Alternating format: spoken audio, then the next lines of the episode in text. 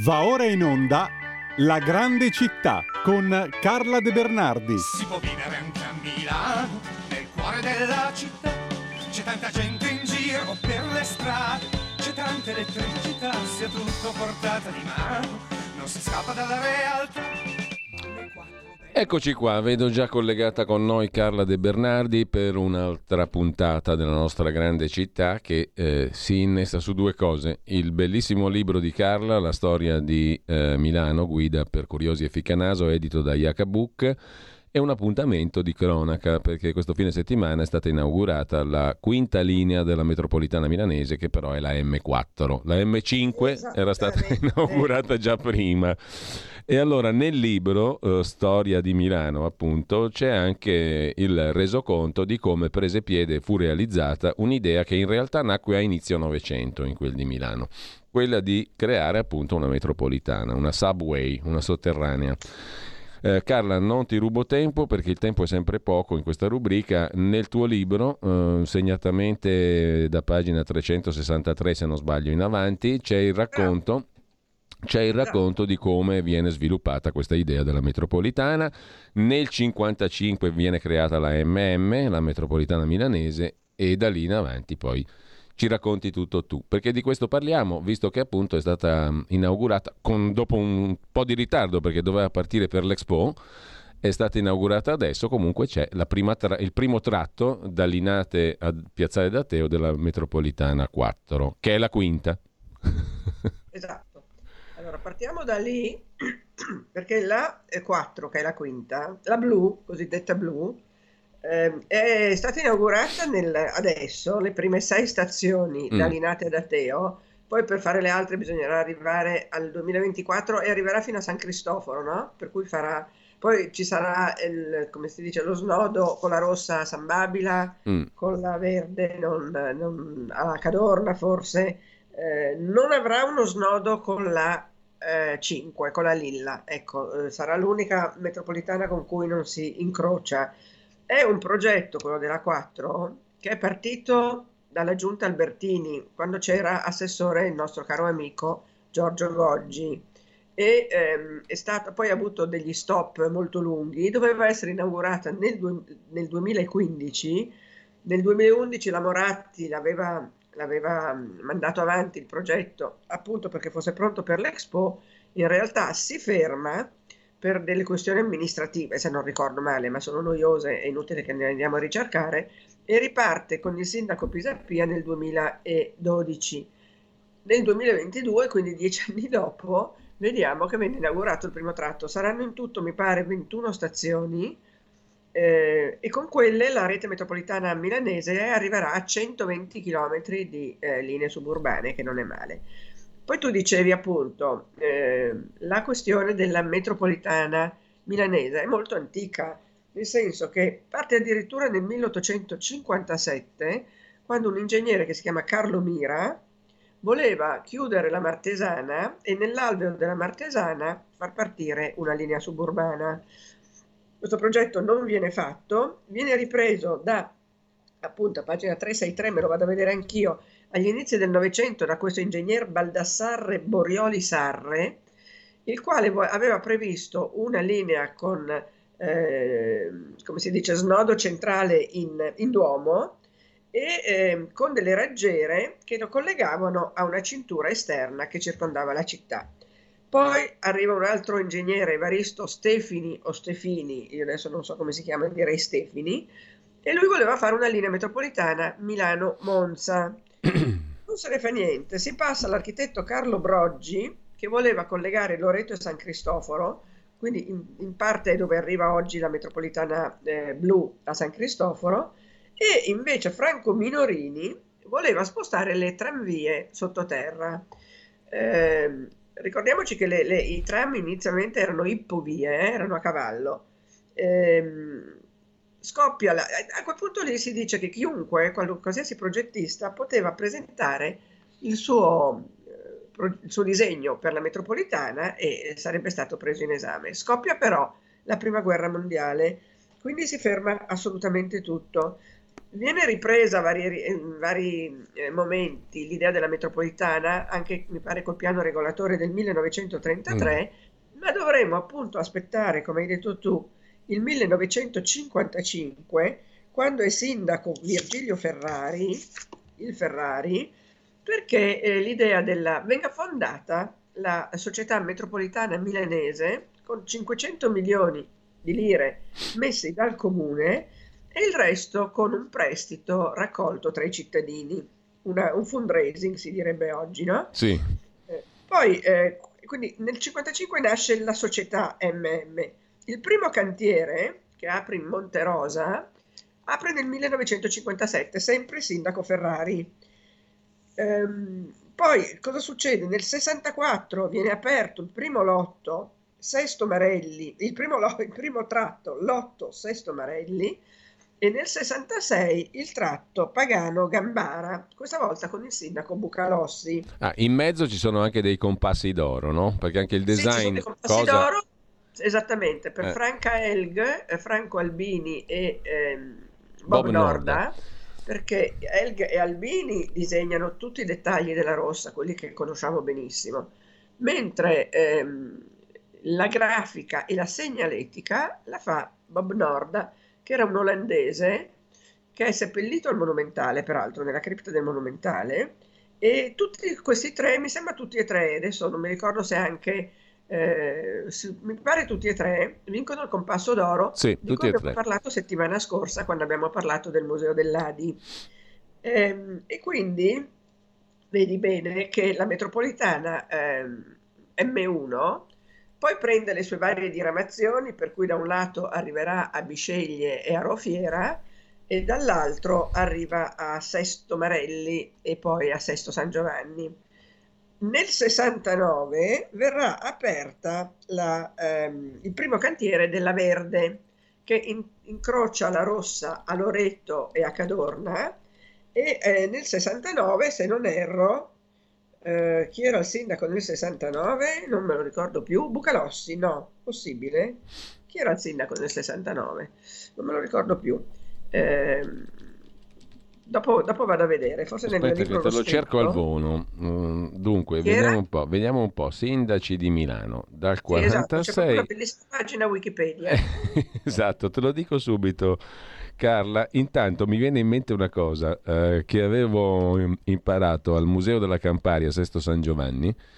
Eh, sì? Ti ricordi le pubblicità della Campari, quelle certo. di Bruno Munari, eccetera, eccetera? Ecco, furono disegnate apposta per essere viste dalla metropolitana, no? Ecco. Per cui quelle, quelle, anche dal punto di vista grafico, per rimanere alla grafica, anche dal punto di vista grafico, quelle pubblicità lì furono fatte per l'occhio che corre sulla metropolitana. Ehm, ecco, meraviglioso. Fu un'invenzione Un'invenzione geniale, diciamo, uh, quel, anche, anche, dal punto di vista proprio del, del, del, mix fra la velocità della metropolitana, il colpo d'occhio e il messaggio pubblicitario, in quel caso della Campari, un'altra, esatto. icona, un'altra icona, milanese. No? E io consiglio a tutti una visita al Museo Campari a Sesto San Giovanni, perché c'è proprio tutta la... Eh, il, eh, sono in mostra tutte le affiche che ha fatto la Campari ehm, dall'inizio del secolo, forse addirittura dalla fine del secolo scorso, da, di due secoli fa, eh, perché la Campari insieme alla eh, Branca e anche alla Bisleri, quindi casualmente tre eh, aziende che producevano liquori, sono stati i primi a capire la, ehm, l'importanza della pubblicità con i grandi cartelloni eh, stradali Fai conto che la Branca, per esempio, eh, aveva, eh, il signor Branca aveva chiesto al eh, primario del Fate Bene Fratelli, che eh, era un prete ovviamente, e adesso il nome non me lo ricordo, ma l'ho scritto in un altro mio libro, quello sul monumentale, uno dei libri sul monumentale, il ehm, primario del Fate Bene Fratelli aveva dichiarato che il eh, Fernet Branca faceva, ehm, eh, guariva la malaria Tant'è che tutte le sere al Fate Bene Fratelli veniva portata un carrellino col fernet in giro per le corsie e veniva dato a tutti e, e questo primario disse che risanava i malati e curava la malaria e quindi il fernet prese una, un, un, piede pazzesco e divenne una, una, bibita, una bibita, un liquore eh, molto diffuso e molto eh, richiesto proprio perché aveva queste proprietà curative. Fai conto che c'è anche un museo Branca, divaghiamo un po', ma sai Sì, che noi divaghiamo sì. sempre. C'è anche un museo Branca in Viale Jenner, dietro Viale Jenner più o meno, dove eh, lì invece c'è un altro tipo di esposizione, mentre la Campari espone tutte le sue pubblicità, compresi i, eh, gli spot pubblicitari per la, per la televisione, quindi anche i video, chiamiamoli così, i filmini pubblicitari, il Branca è, è il Museo Branca è un museo più storico, quindi hai eh, per esempio delle, delle- degli- dei piccoli, eh, chiamiamoli stand, delle, delle piccole stanze dove sono stati ricostruiti i luoghi di lavoro dell'Ottocento, le divise di quell'epoca e poi c'è questo grande eh, vassoione gigantesco diviso in spicchi dove ci sono tutte le erbe che compongono il Fernet. La miscela del Fernet, come anche quella del Campari, Mm. sono miscele segrete.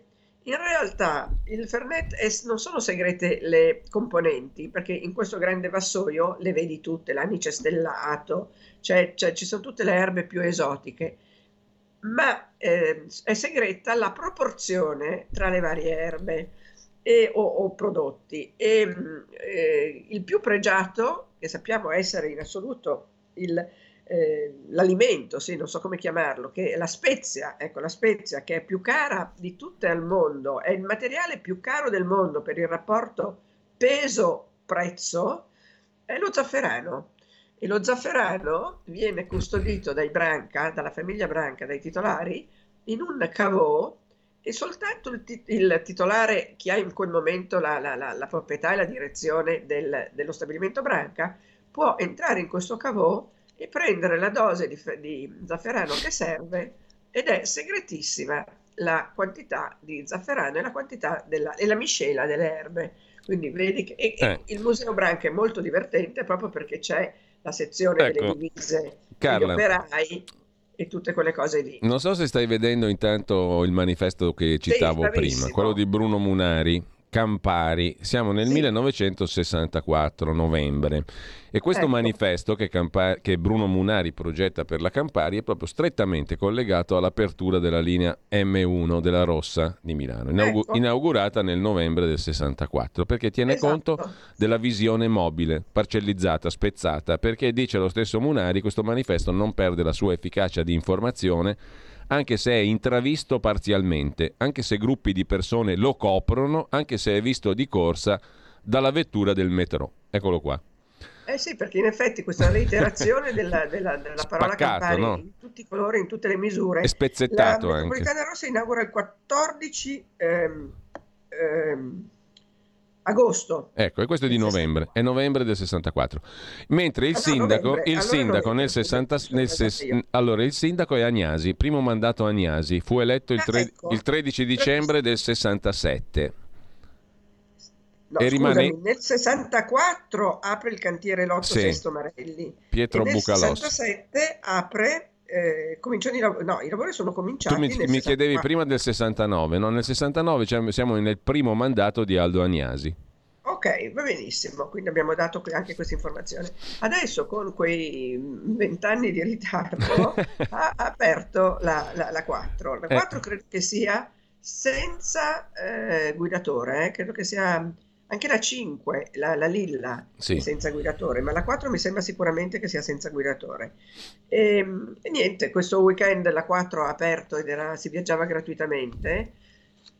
Diceva Goggi l'altro giorno che quando si aprivano dei tratti della metropolitana in passato si invitavano tutte le persone che avevano partecipato al progetto e quindi non si dimenticavano, eh, non si dimenticava il passato per, diciamo, la dico male, ma per prendersi tutto il merito. Mm. Per cui Goggi, diciamo, ha detto era un'usanza quella di invitare, che ha interrotto, sembra la Moratti, ma la, la- la fece Albertini che andò a ripescare Pillitteri quando aprì, ehm, non, non mi ricordo quale tratto, perché ritenevano che chi aveva partecipato al progetto dovesse essere eh, ricordato e eh, partecipare alla- ai festeggiamenti per l'apertura. Questa volta mi sembra che non sia avvenuto.